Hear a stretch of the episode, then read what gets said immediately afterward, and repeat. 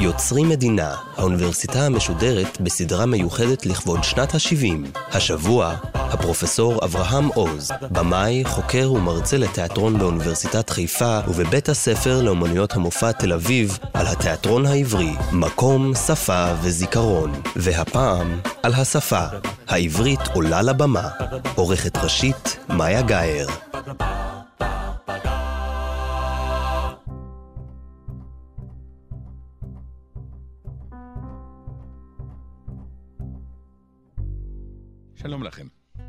בשיחתנו הקודמת עסקנו בתיאטרון העברי בזיקתו למקום, היום נדבר על זיקתו לשפה. זירת העלילה כמושג מוגדרת בדרמה דרך אמצעי הביטוי והתקשורת שלה, ובמקרה של התחדשות המקום, כמו במקרה שלנו, בו מקום מחיה הופך להיות מולדת, גם אופני הביטוי והתקשורת מתחדשים. כך אירע גם בנקודות ציון קודמות בתולדות התיאטרון. צמיחתם של התיאטרונים הלאומיים בקו התפר שבין ימי הביניים לבין שחר העת החדשה, כאשר התחזקה משמעותה של הקהילה הלאומית, לוותה בדרך כלל בנטישת השימוש בשפה הלטינית בטקסטים דרמטיים. אותה שפה אמנם איחדה על פני כל היבשת את הדרמה שצמחה בכנסייה באמצע ימי הביניים, אבל לא הייתה שגורה על פיהם של רוב באי הכנסייה, שבה הוצגו המחזות הליטורגיים הראשונים. עם יציאת הדרמה מבין כותלי הכנסייה אל הכיכרות האזרחיות, החלו מחזות במה, כולל מחזות על נושאים דתיים, להתרגם וגם להיכתב מראש בלשונות המקומיות. והתופעה הזאת הלכה והתחזקה עד ששפת הלאום השתלטה לחלוטין על הדרמה שליוותה את צמיחתן של מדינות הלאום. לשון הספרות והדרמה שימשו לא אחת כגורם מלווה, מדרבן, ולעיתים אף מכונן בעיצובה של שפת הלאום. שייקספיר והמחזאים בני דורו למשל, תרמו רבות לאוצר המילים המתחדש של האנגלית המודרנית, והסיטואציה הדרמטית במחזותיו מתוארת היטב בביטוי השאוב מאחת הקומדיות שלו, צער אהבה לשווא, המשתה הגדול של השפה. אלא שאם באירופה של שחר העת החדשה נענתה שפת התיאטרון להתפתחות השפה מבחוץ והשתלבה בהתפתחותה, הרי שפת התיאטרון העברי עברה תהליך שרירותי ומחושב, שלא טעם בהכרח את ההתפתחות החיצונית של שפת הלאום.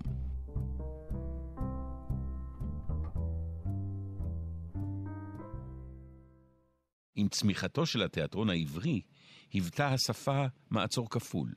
ראשית, פרויקט התחדשותה של השפה היה בחיתוליו, וטרם סחף את מרבית האוכלוסייה. לפיכך, עמד לרשותם של העושים במלאכת התיאטרון העברי מאגר לשוני מצומצם וקשיח, כשהשפה המקראית משמשת בסיס לטקסטים דרמטיים שנכתבו מאות שנים לאחר שהייתה השפה בגדר אורגן תקשורתי חי ופעיל. יצחק זלקינסון היה אחד מחלוצי המתרגמים לעברית במאה ה-19, וגולת הכותרת של תרגומיו, בתור יהודי מומר, הייתה אולי זו של הברית החדשה בשלמותה לשפה העברית. כששלח את ידו בתרגום הדרמה השקספירית, הפליא לעשות באוצר המילים המוגבל שעמד לרשותו, ואפילו הפך את אוטלו לאיתיאל הכושי ואת רומאו ויוליה לרם ויעל. הישגיו הפיוטיים היו מפליאים בהתחשב במצבה של השפה העברית באותו הרגע ההיסטורי שבו עשה במלאכה. אבל תקצר היריעה לצטט כאן מתרגומיו כדי לראות עד כמה מוגבלות היו אפשרויותיו ליצור מאפיינים אישיים לדמויות השונות. ואכן כבר אז איש לא העלה בדעתו לנסות ולהחיות את תרגומיו על הבמה. המליצה המקראית שלטה בכיפה, ודיברה כביכול מגרונן של כל הדמויות כאחד, כמעט בלא הבחנת זהותו ומאפייניו של הדובר. וכך למשל כשתרגומו של אחד, נחמן רוזנקרנץ, את טרטוף למולייר, זכה לשימוש בימתי על ידי חובבי הבמה העברית, הוליך התרגום את ההתנהלות הדרמטית למחוזות משמעות שלא נבעו מן ההחלטה הבימויית והמשחקית, אלא מן המבנה הלשוני של התרגום. במקור, משדל אורגון הפטי את בתו מריאן להתרצות להינשא לטרטוף המתחסד, ואומר לה שאם תסכים להיעתר לחיזוריו, תזכה לכל טוב ולעינוגי גן עדן. המתרגם, שהיה שבוי בכל הכישורים האסוציאטיביים שגן העדן בגרסתו המקראית-יהודית מעורר בו, מוסיף כהנה וכהנה, עד שהוא מאחד את הנוצרי הצבוע וכלתו המיועדת תחת כתפי השכינה. וכך הוא מתרגם: הקשר עם תרטיף יפתח לפנייך שערי שמיים, ושם תשבעי נעימות נצח מזיו השכינה, שם תתהלכו שניכם בצל אלוני עדן, שם אין ריב, אין מצה, כי שלום במרומים. בנוסף למגבלות השפה הקיימת, גם ההתלהבות להתמסר לחידוש השפה והעשרתה הייתה כאמור נחלתם של מעטים בלבד. אותם חובבים שהעלו במאמץ לא קטן מחזות בשפה העברית ביפו ובירושלים בשלהי המאה ה-19 ובפרוס המאה ה-20, רובם מורים שנרתמו למפעל הציוני של תחיית השפה, נלהבו לא פחות מן התרומה שהרימה העבודה התיאטרונית להפצת השפה העברית, מאשר למאמץ לחבב את היצירה התיאטרונית על הקהל. השפה המתחדשת הייתה לדידם של נאמני האידיאולוגיה הציונית מכשיר סימבולי להתחדשות לאומית ושחרור מכל סממן גלותי, ולפיכך מיהרו לתרגם כל פעילות תרבותית לשפת ההתעוררות הלאומית. במושבה ראשון לציון הוצגה אלגוריה בימתית בשם השפה העברייה, מאת יהודה לייב גורדון, שבה גואלת הדמות האלגורית השפה העברייה את הגיבור מיכל, מיכה יוסף לבנזון, מארץ מותו. כאשר ב-1908 הציגה ביפו אגודת כינור ציון את המחזה בר כוכבא ביידיש, היא עוררה מהומה מכיוון שהמחזה לא הוצג בעברית, הלא היא שפת הלאום המתחדשת. בתגובה, הגבירה אגודת חובבי הבמה העברית ביפו את פעילותה בהעלאת מחזות בעברית. בין אלה היה גם מחזה חדש של שלום אש, שכוכבו דרך כשמחזהו אל נקמות הועלה על ידי מקס ריינהרט בגרמנית בברלין. אלא שבביקור בארץ הפגיע אש במנחם גנסין, שהיה כוכב אגודת חובבי הבמה העברית, שלא יקלקל את הדרמות שלו בהציגו אותן בעברית. הוא אומר, אני מבקש ממך, גנסין, נישאר ידידים גם להבא. אבל את דבריי אל תציג פה. ראשית, אינני יודע מה טעם יש להם בעברית, ומה גם בהברה הזאת שלכם המשברת את הלשון ומגרסת את השיניים. והשנית, איזה טעם יש לשחקנים ולמשחק שלכם? ביקורתו של אש הייתה מכוונת אמנם לרמת משחקם של החובבים הנלהבים, אבל היה לה קשר לשפה. אמנם השתפרה הגמישות של השפה העברית שאספה אל תוכה בינתיים מילים חדשות, אבל עדיין, גם בתרגומים בעלי רגישות ספרותית כאלה של ברנר, עוד לא הייתה בשפה אותה גמישות שמאפשרת מאפיינים לשוניים שמבדילים בין דמות לדמות. בעקבות מכתב למערכת הארץ, שבו הגנו כמה אנשי ספרות בולטים על הצורך בהמשך קיומו של התיאטרון העברי שנקלע לקשיים, כתב הסופר יעקב פיכמן שהוא רואה בתיאטרון בראש ובראשונה מוסד העשוי להיות אחד הגורמים הגדולים לחינוך העם ולתחיית הלשון העברית. המשורר יהודה קרני הפגיע באנשי התיאטרון שעליהם להקים לא רק תיאטרון בעברית, אלא תיאטרון עברי. אם אין רפרטואר עברי, צריך לילך אל ההיסטוריה העברית ואל ספר הספרים. קחו משם סצנות ותנו אותן על הבמה. אם יש בכם ארטיסטים, יתמחו נא בדקלום מקראות ובמסירת טיפוסים של העברי מארץ העברים. המשימה האחת הזאת, מסירת טיפוסים, מצריכה כבר שפה מדוברת שיושבת קבע בפיהם של אזרחי המקום, שהם כמובן בסיסו של קהל צופי התיאטרון. בשנות ה-20 של המאה ה-20 דיברו אמנם רבים עדיין בשפות האם הלועזיות שלהם, אבל ילדי בית הספר כבר דיברו עברית רהוטה.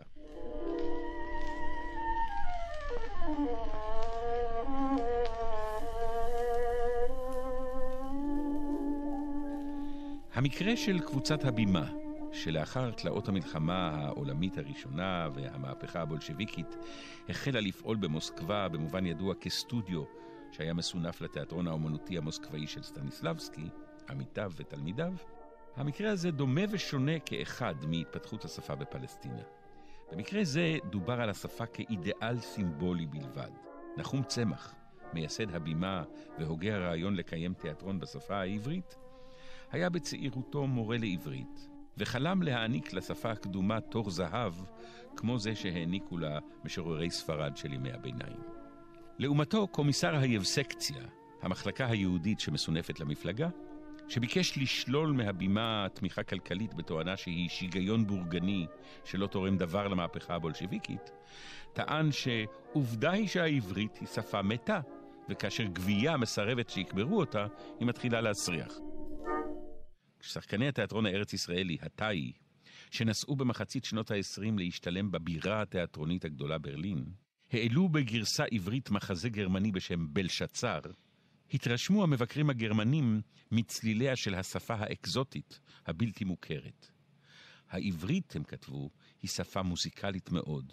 זוהי שפה נפלאה לקינות, להתרגשות עזה, לאירוניה ולשנאה. המילים מנה מנה תקל ופרסין גרמו התרגשות נפלאה.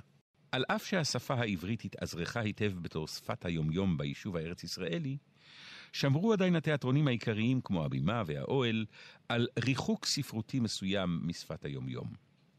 תיאטרונים סאטיריים כמו הקומקום, ובייחוד המטאטה, שהאריך ימים אחריו, נטו ללגלג על ההגבהה הלשונית הזאת, אבל כשלעצמה לשון הסאטירה והפזמון המסוגנן, גם היא לא שיקפה כמראה את לשון היומיום. היה על התיאטרון העברי לעבור עוד שנות דור, על מנת שמחזות הריאליזם הילידי של מלחמת השחרור וקום המדינה, יביאו את המבקר עזרא זוסמן לקבול בעיתון דבר. חיסרון עקרוני במחזה, המשותף לרוב מחזותינו, הוא הדיאלוגים הבלתי מוצלחים. לשונם היא נטורליסטית טהורה. השאיפה לצייר מציאות ואנשים מציאותיים מביאה לחיקוי של שפת יומיום, שנעדרת צבע וייחוד וערך משלה.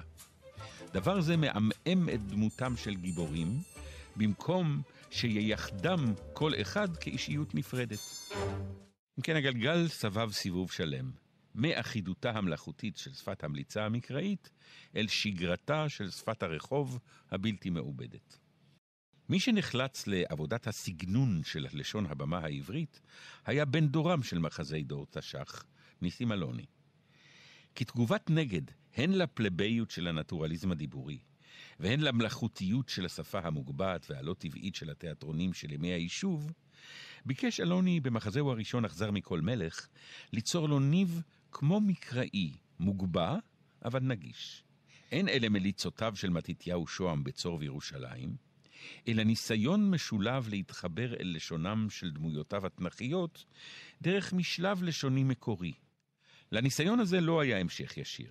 במחזותיו הבאים, החל מבגדי המלך ואילך, השתחרר אלוני מקבילותו לתקופה מוגדרת או לשפה בעלת מאפיינים מוגדרים, והחל לשוטט לו במרחבים הלשוניים הווירטואוזיים שהפכו לסימן ההיכר שלו.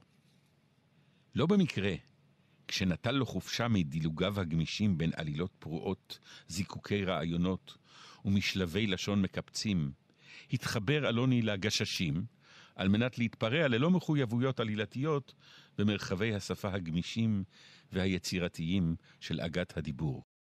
שלום אותך, מה זה רדיו? 100, 150 לירות. מקסימום. שאלה שלום חביב. המפתחות בפנים. מכאן מסתעף השימוש הלשוני מצד אחד אל המשורר, שחזיוני הלשון משתלטים אצלו על מהלכי העלילה. בהתעלמות מכוונת מתבניות הקונפליקט הדרמטי, או בכינונן מחדש ברוח המשתעשעת של ליצן החצר, מאמץ נתן אלתרמן במחזהו כנרת כנרת את עמדתו היציבה של הצייר או הצלם.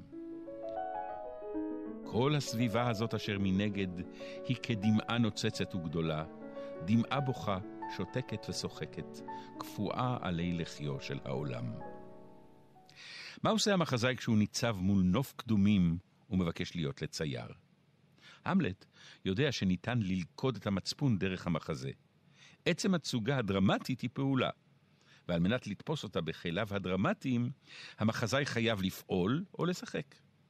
את ניגוד האינטרסים הזה שבין הצלם, שמבקש להנציח במצלמתו את תמציתו של הרגע האידיאולוגי הקפוא בזמן, לבין המחזאי הפעיל, אלתרמן מנסה להפשיר באמצעות מה שאפשר לכנות רומנסת בראשית, או קומדיה פרולוגית. בלב האפילוג שלה, המחזאי מגדיר את מחזהו כפרולוג.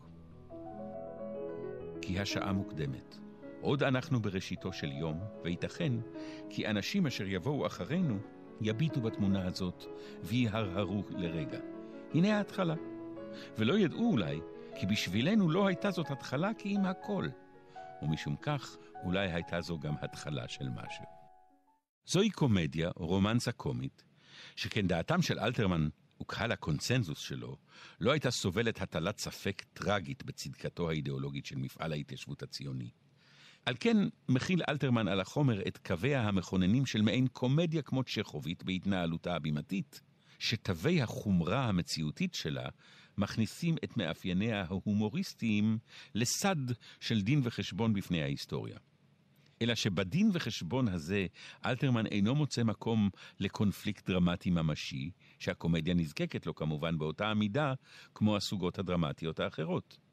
בבית הדין של ההיסטוריה, מבית מדרשו, אין תובע של ממש ואין כתב אישום, אלא כתב הכנה לנאום קבלת הפרס על מפעל חיים, שהמחזאי עסוק בכתיבתו מאחורי הקלעים של ההתרחשות הבימתית.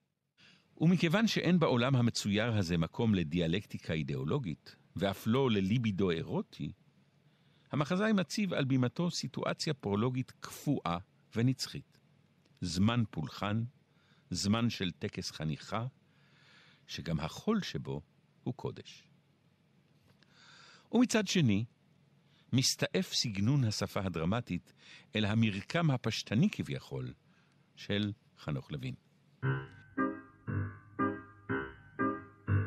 אלא שעיון מדוקדק יותר בפרטים יגלה לנו שמה שהוכרז לא אחת כפשטנות, במקרה של לוין, איננו אלא תופעה מורכבת. הראייה הפוליטית שמכוננת את מחזות לוין איננה נזקקת בהכרח לסאטירה גלויה על מלחמות ישראל, אלא גלומה בהוויית השגרה הבורגנית של דמויות האנטי-צבר שלו.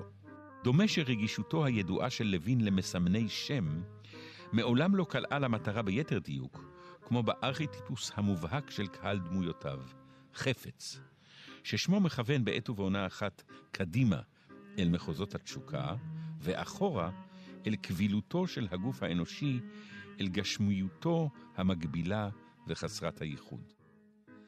בקומדיה האגמומית המוקדמת הזאת ניכרים היסודות הראשוניים לטכניקה הקומית של לוין. כבר בתמונה הראשונה של המחזה מסמן לוין את הקו המנחה של עלילתו. על מנת להימלט מגורלן כחפצים חסרי תכלית, דמויותיו מסתערות באנרגיה תוקפנית על מימוש תשוקתן לעצב את עצמן על פי חפצן השרירותי. רצון זה אינו מוגדר בניתוק מן הזולת, ולפיכך הגשמתו כרוכה כמעט תמיד בעיצובו של האחר, והעמדתו ביחס של הערצה או השפלה במסגרת היררכיה חברתית מובנית, ששוקרה, הממונה מטעם עצמו על שמירת ההיררכיה, מגדיר אותה כשורת האומללות. כך למשל, כבר בפתח המחזה, נטפל תיגלח להנאתו המוצהרת של חפץ מהתה והעוגה שלו. הוא מבחין בינה לבין עושרו שלו. חומרי עיצובו של האני והאחר מצויים ברמה הבסיסית ביותר, עוגה ותה, נעליים, בגדי טניס, התעלפויות ופרצי לאות וחולשה, וכן התעללות מוצהרת בזבנים ומלצרים. לאחר מכן, כל אלה מוצפנים בתמונות סימבוליות של ריאליזם מופשט, כמו סצנת חטיפת הטלטל, שערורייה קנונית ששבה מן הסאטירה הקלאסית של אלכסנדר פופ מהמאה ה-18, ההתקמטות קוראת התיגר על זקיפותו של עמוד השדרה, חבישת כובעים חסרי תפקוד מעשי כדמויותיו המרופטות של בקט, וכמובן, פולחני התעללות כפייתיים, שבנויים לא במקרה על גילומו הגרוטסקי או הפתטי של הזולת. צרות עולמו כביכול, המפורסמת של לוין, טיעון ביקורתי שאפשר להפנות באותה המידה למחזאים כמו בקט או פינטר, איננה אלא ניסוח מטעה לריכוז המחניק במכוון של מרחב השיח הלוויני, שביטוייו ניכרים במסמנים הלשוניים הייחודיים שלו ובהרכב הייצוגי של הסובייקטים שנושאים אותו. אחד המסמנים המובהקים האלה הוא דלות התיאור המכוונת של מרכיבי עולמן של הדמויות, שעתידה לחזור במובהק בכל יצירותיו הדרמטיות של לוין. כך לדוגמה, דירה, מאפיין חשוב במערך המעמדי של הדמויות, שמחולקות למבוססות ובלתי מבוססות. דירה היא לעולם מושא בעל מהות קבועה, בלא אפיונים חושיים או חווייתיים ייחודיים. כמוה גם מסמני מקום אחרים, כמו מועדון לילה, בית קפה, מרפסת. השאיפה לעמדה ייצוגית מרוקנת מתוכנם גם מושגים מתחומי הרווחה, החינוך או הבריאות, ורותמת אותם לשירות ההיררכיה החברתית. פוגרה עובדת על דוקטורט בפיזיקה, כן, פיזיקה, כשם שטריפליך, במתלבט, גמרה פסיכולוגיה. אבל למושגים פיזיקה או פסיכולוגיה אין שום כיסוי ייצוגי מעבר לערכם כמסמני מעמד. דוקטורט, כמו דירה, חתונה, ירושה, הנהלת סניף בנק, זהו שלט גיבורים, פסאדה, שמכסה, כמו בתיאטרון, על חלל שחור וריק.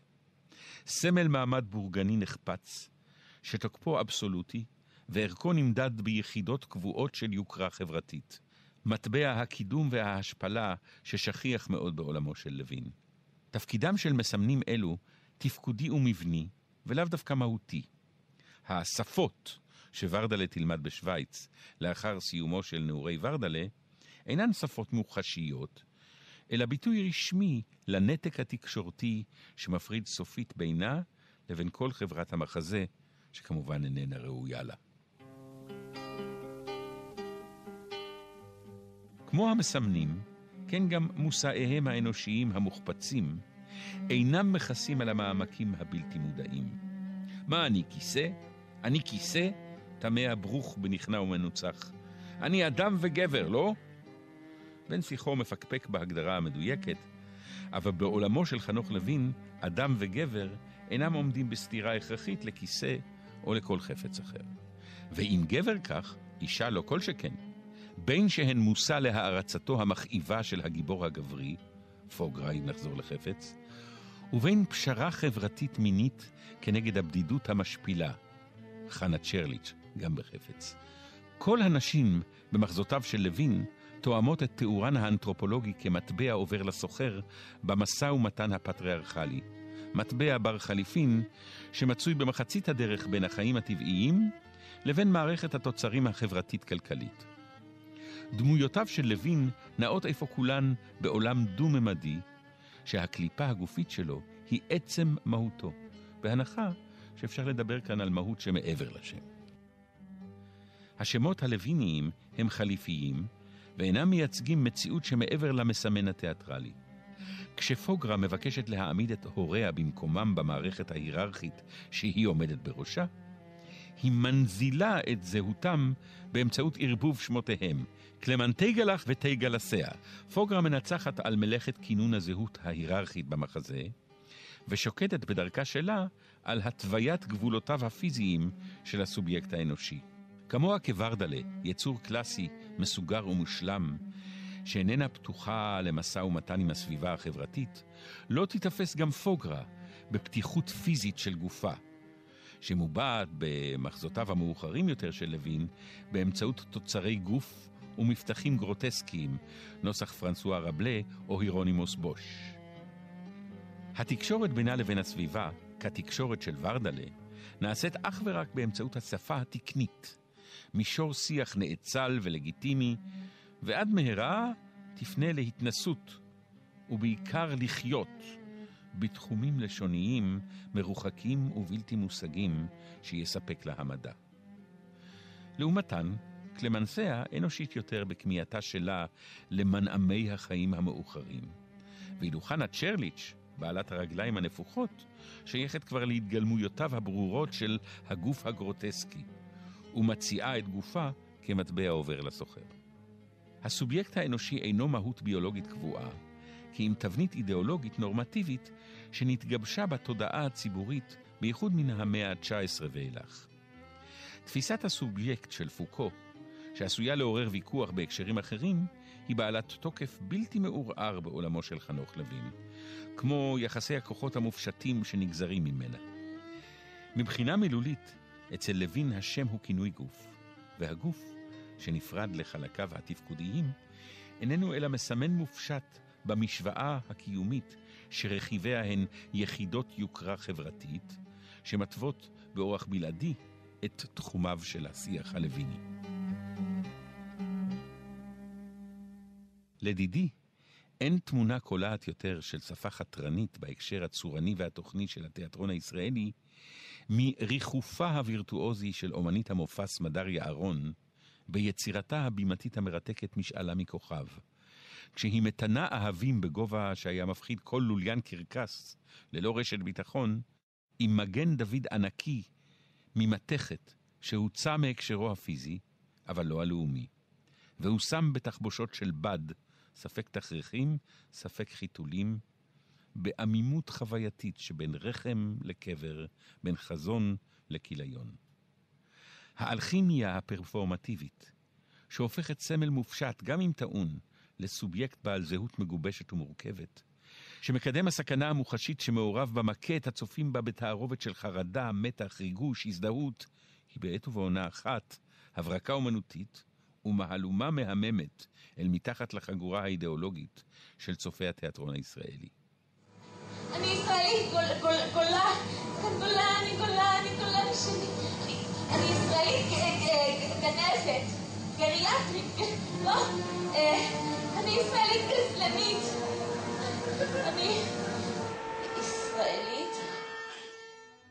בתבונה בימתית, בהומור מופלא, ברהיטות מילולית ומוזיקלית ובקסם אישי מפעים וכריזמטי, היא מפרקת את שרידי החלום הציוני ושברי הזהות הישראלית שנולדה מתוכו. היא עושה זאת חוליה אחר חוליה, פרק אחר פרק, עד שלא נותרים מהם אלא מפולת אימים ואיי חורבות. הפחד שתמונת הסיוטים משרה נפרס על פני כמה מישורים. במישור הגלוי, האישי ביותר, פועלת הסחרחורת הגופנית שאוחזת בקהל לנוכח התעוזה הלוליינית המתריסה של אומנית המופע, שנוסקת לגבהים ותלויה על בלימה בין שמיים לארץ. מכאן ואילך, האומנית מוליכה את הצופה אל שורשי זהותו הקיבוצית. קריאת התיגר שמאיימת על השורשים הנטועים בקרקע, שבאופן מטאפורי אינם אלא תמציתו החזותית של הסיפר הציוני משחר הווייתו. המצע הדיוניסי החובק והמתגרה של צלילי וגנר שמתנגנים ברקע, שעובד הן על הגירוי המוזיקלי הייחודי והן על המשמעויות החוץ-מוזיקליות, רצופות האיום שנכרחו בו בווגנר בהקשרים הלאומיים הרלוונטיים לצופה הישראלי. ההליכה האקרובטית על סף השיח הבלתי ניתן להגייה מפורשת מתוקף איסורי הדת ופולחן השואה. המתח בין הדבר עצמו לבין קריאתו בשם, שמתבטאת בחזרה המתודית והמייסרת על שינויי השם מיערון לגרינוולד במישור האישי, ומראש פינה לג'עוני במישור הלאומי. דימויי החורבן, שמתערבים באופן גרוטסקי בטקסטים של משיחיות וגאולה. החשיפה הגלויה עד כאב של ארוס הזיכרון הקולקטיבי שביקשה האידיאולוגיה הציונית להבנות בכל מי שנענה לה ונולד בחיקה. בכל מישורי החוויה האלה נשמטת הקרקע במופע של סמדר יערון מבחינה מילולית ומטאפורית מתחת לאחיזתו השברירית של הצופה בטריטוריה שהורגל להתרפק עליה כמולדת מגוננת ומשוועת להגנה. הרגע שבו האידיאולוגיה נעשית מודעת לעצמה הוא רגע של אימה. זאת לא משום שמתגלות בה פרחות קטנות או גדולות, אלא משום שכוליותה המזעזעת, טורפת המערכות, מתגלה לפתע פתאום בכל מערומיה הבלתי רציונליים. הם מפחדים כי לשונה של בועת התקשורת המואנשת שזה מכבר מתיימרת לייצג את הלאום.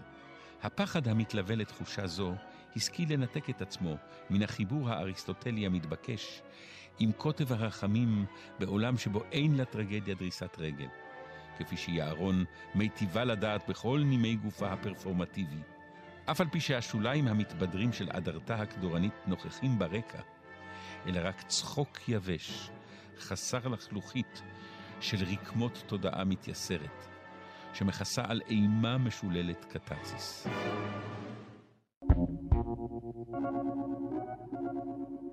המופע המשעשע מצמרר של סמדר יערון מטיח בנו זה מגרש המשחקים הקולקטיבי היאה לתיאטרון הישראלי, ויערון נצמדת אליו בשקיקה רציפה ובלתי מתפשרת, כשפה וכזהות.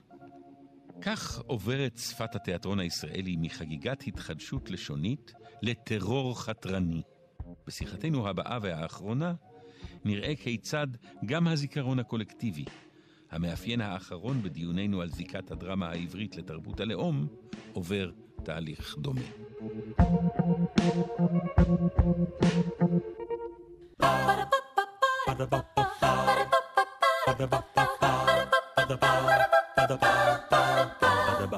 יוצרים מדינה, האוניברסיטה המשודרת בסדרה מיוחדת לכבוד שנת ה-70. השבוע, הפרופסור אברהם עוז, במאי, חוקר ומרצה לתיאטרון באוניברסיטת חיפה ובבית הספר לאומנויות המופע תל אביב על התיאטרון העברי, מקום, שפה וזיכרון. והפעם, על השפה.